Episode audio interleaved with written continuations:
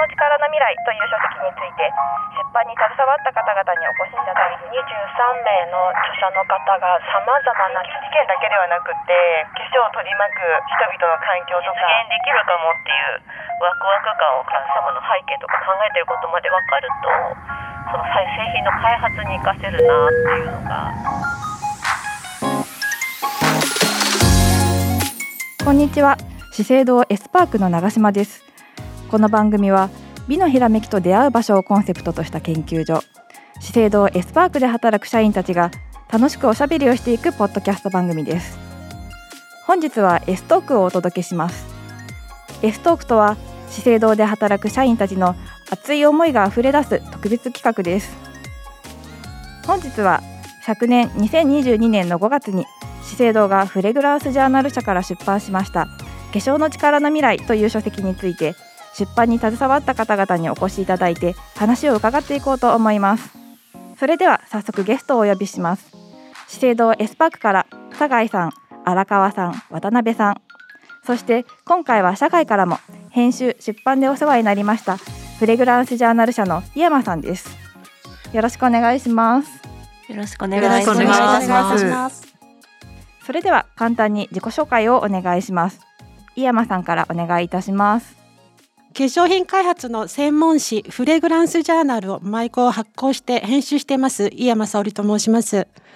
化粧品ができるまでの化粧に関することやそれに関連する内容の最新の情報が集まっている雑誌を毎号編集しております。本日はよろしくお願いいたします。お願いいたします。未来開発研究所田貝恵子と申します。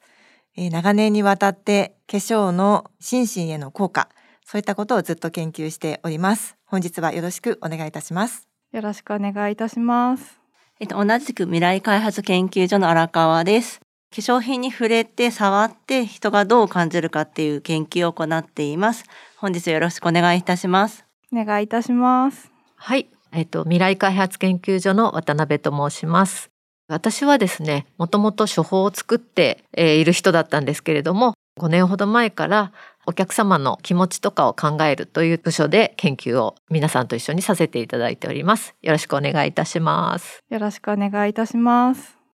では本日は本の出版に至った背景内容本に込めた思いなど今回井山さんを交えて話を進めていただきたいと思います。と私互いのまず役割なんですけれどもこの本の企画ですね、まあ、言い出しっぺみたいなことをさせていただいてまして企画書を作ったりあと皆さんの今日来ている渡辺さん荒川さんも巻き込んで作ったといういきさつがあります。まず山さんの方からこの本のご紹介などしていただけますか？はい。えっと、今回資生堂の研究者のともに書籍を発行したんですけれどもタイトルは「化粧の力の未来」です。つまり化粧で何ができるのかというところにピックアップをしています。多くの人が朝起きてから顔を洗ってスキンケアとかメイクという流れで生活がスタートしているのではないかと思っているんですね。スキンケアや化粧品の役割は単に肌を清潔に保ったり保湿したりする身だしなみの化粧自分をきれいに見せるファッションの一部などからさらに進化して化粧品を実際に使う人がそれぞれの化粧に求めているものも様々です。化粧品は私たちの生活にしっかりと支えております。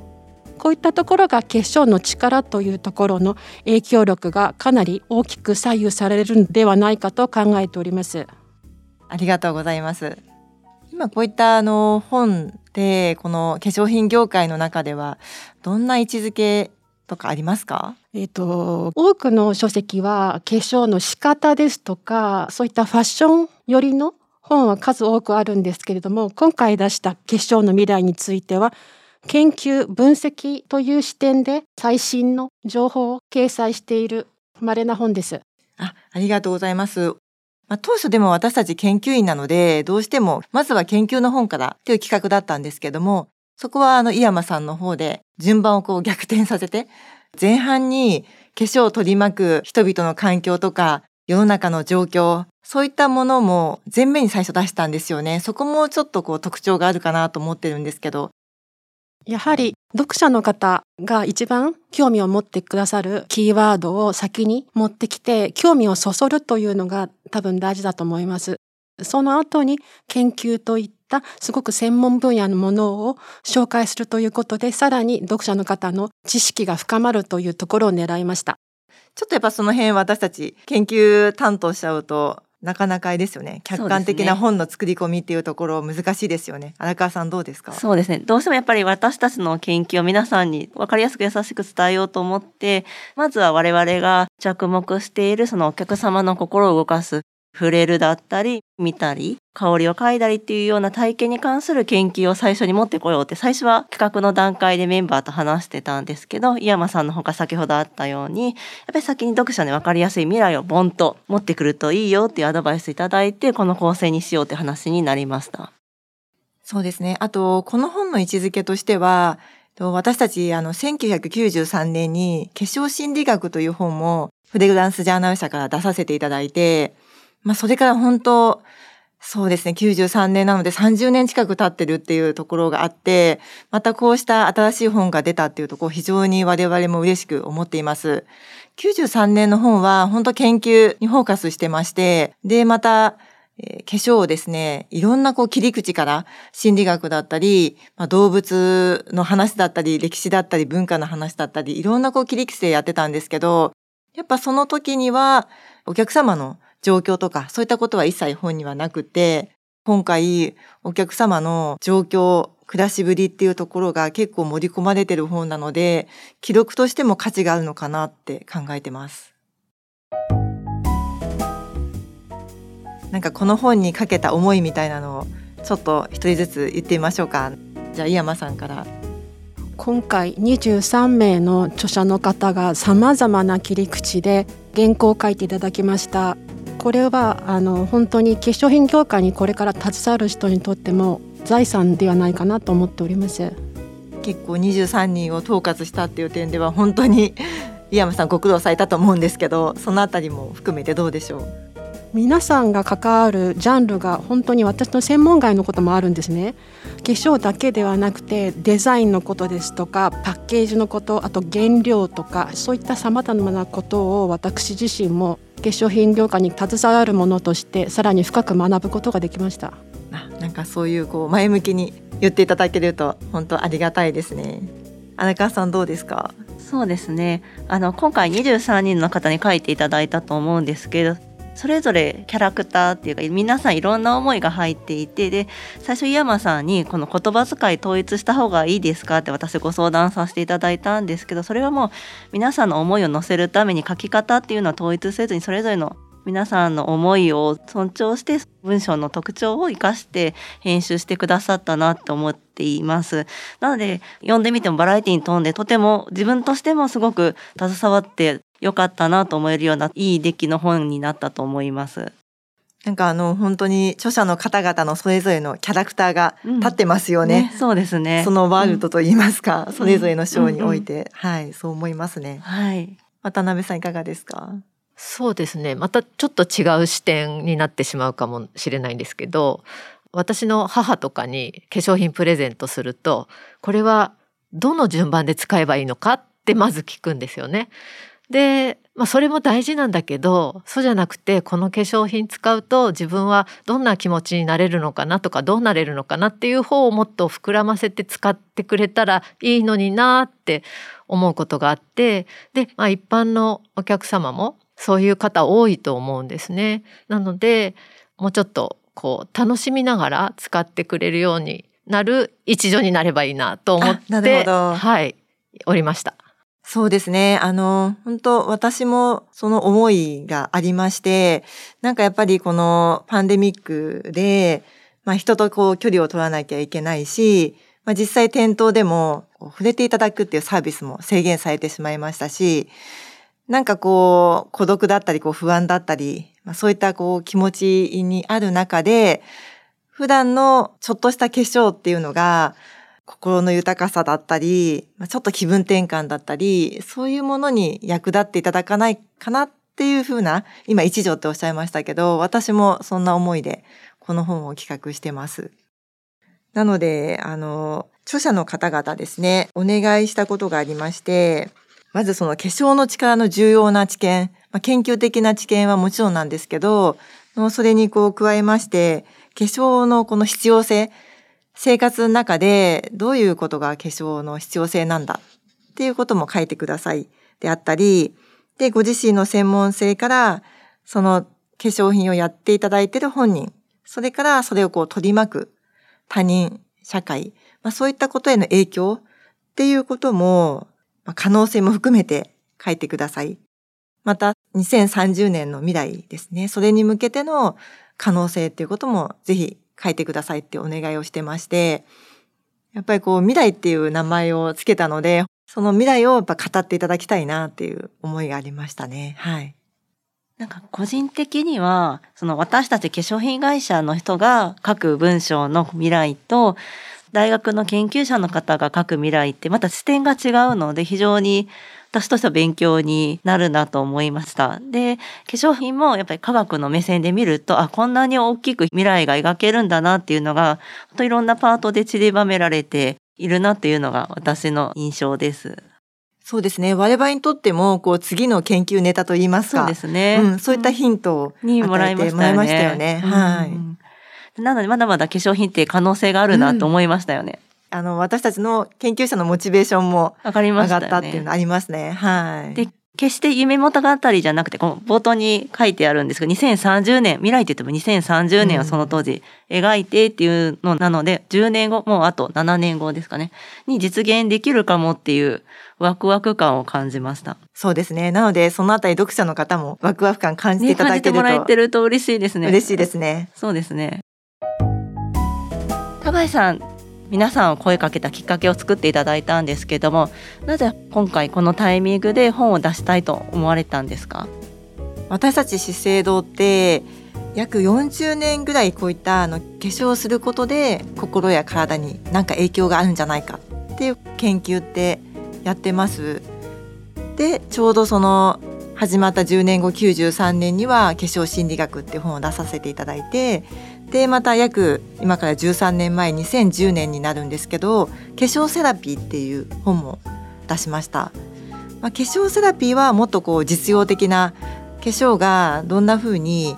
心の状態を良くするのかっていうので、まあ、例えばアトピーの方にもメイキャップやスキンケアを適切な形ですれば QOL が上がるですとかあるいはまあ高齢者ですとか更年期の方々にも化粧療法が抑うつ状態を軽減するとかいろいろやってて、まあ、そういったセラピー的な実用書を出させていただいたんですけどで、まあ、そこからだいたい10年以上経った今私たち研究員としては化粧の力の研究が進化してるまずそんなことを一般の方々に伝えたいっていうことがありました。でまたそこでパンデミックですね。まあそういったこう普通の生活でも何かできることがあるんじゃないかっていうところの思いがありましたね。そうね、ちょうど企画の時は2020年ぐらいですかね。ちょうどパンデミック始まって、皆さんと face to face でお仕事するのがあまりできない時で、今日来ていただいた井山さんとも実は今日初めてお会いしたぐらい、この本っていうのをそのオンライン、コロナ禍ならではで、こう、著者の方もオンラインでお話ししながら未来を考えてきた本なのかなと思います。やっぱコロナ禍の時って何ができるだろうっていうことって結構考えるようになった時だったと思っていてであの高井さんがこういうことを考えてらっしゃるっていうのを伺ってぜひって思ったのを覚えています。はい。ありがとうございます。本ってやっぱり売れないと企画って通らないと思うんですけど、その企画を通す時の苦労とかありましたか？前回「結晶心理学」という本も私どものフレグランスジャーナルからあの出版したんですけれどもその時も当時反響が大きくてやっぱりあのいつの時代も結晶に関しては興味を持たれるテーマということもあり結晶自体が進化しておりますしこれからも進化していく業界であり興味の絶えないテーマの一つであるんではないかと思います。化粧の力っていうのがすごく分かりやすい言葉なんじゃないかなと思いますし化粧品業界だけではなくて一般の方のアピールとしてもこの化粧の力というのをもっと出していただいて浸透させていただいた方があのより皆様に化粧を知っていただけるきっかけになるんではないかと考えているんです。この本がそのきっかけになるといいですよね。やっぱり私は研究してて、あの、常々思っているのは、化粧時間って短いんですけど、なので、こう、たかが化粧にはなってしまうんですけど、でも皆さんは毎日やることでもありまして、されど化粧っていう風な思いで何らか効果があるんじゃないかっていうのを研究をしてきてます。私も化粧の力に魅了されたっていうか、もともと入社した時はこの分野の研究者じゃなかったんです。だけどあの、化粧心理学の本を読んで、あ、化粧ってこういう力があるし、サイエンスが活かせるんだと思って、研究分野を変えたいと思って、で、今に至っているので、私としてはサイエンスで本当にいいものだよっていうことを世の中の方にお伝えできるような研究者でありたいなと思って、この本に褒めさせていただきました。マスカラを前あのポイントメイクでマスカラやってた時にお宅に訪問してどうやって使われてるかとかどういうところに価値があるのかとかっていうのをもうお家まで行って話を伺うっていう調査がありましてそれに参加させていただいた時にお湯落ちますからってあると思うんですけれどもあれを何がいいのかって言ったらお湯で落とすことでゴシゴシこすらないから肌を傷めない。で肌を傷めないためにお湯の温度もすごく気にして調節されてる方でなんかそこまで見ないとやっぱりなんでお湯落ちますからがいいのかっていう背景をなんか知れなかったというかでそこを知るとそのお客様の背景とか考えてることまで分かるとその製品の開発に生かせるなっていうのがあのきっかけでで今度物の作りよりもお客様を見るっていう方に興味がシフトしていったっていうところがあります。やっぱりあれですよねお客様一人一人使い方って違ったりしますもんね。そうですよね。なんか左手右利きなのに左目は左手っていう方もいらっしゃったりしてすごい違いますよね。まあ、そこをまた集約して一つのものを作らなきゃいけないっていう難しさはあるもののやっぱり背景を知ることの大切さはすごくそこから身に染みた感じがはいありますね。なるほど。やっぱりそういった一人一人の心とか行動を丹念に見ることがものづくりもつながってますしそうです、ね、まあ、そういう意味では我々の研究もものづくりも役立つっていうとこですかね。うん、そう思います。なんかフィードバック？その処方開発の方にフィードバックをしていったりあとはそのどうやってお客様に伝えたらいいのかみたいなところにも生かすことはできるんだろうなって思います。なのでそういった化粧品作りをしている方々にもこの本を読んでいただけるといいですよね。そうですね 本当に。高橋さんがこの本のタイトル「化粧の力の未来」でつけてくださったと思うんですがそれに込めた思いって教えていただけますか？やっぱり今を語ることも本では重要だと思うんですけど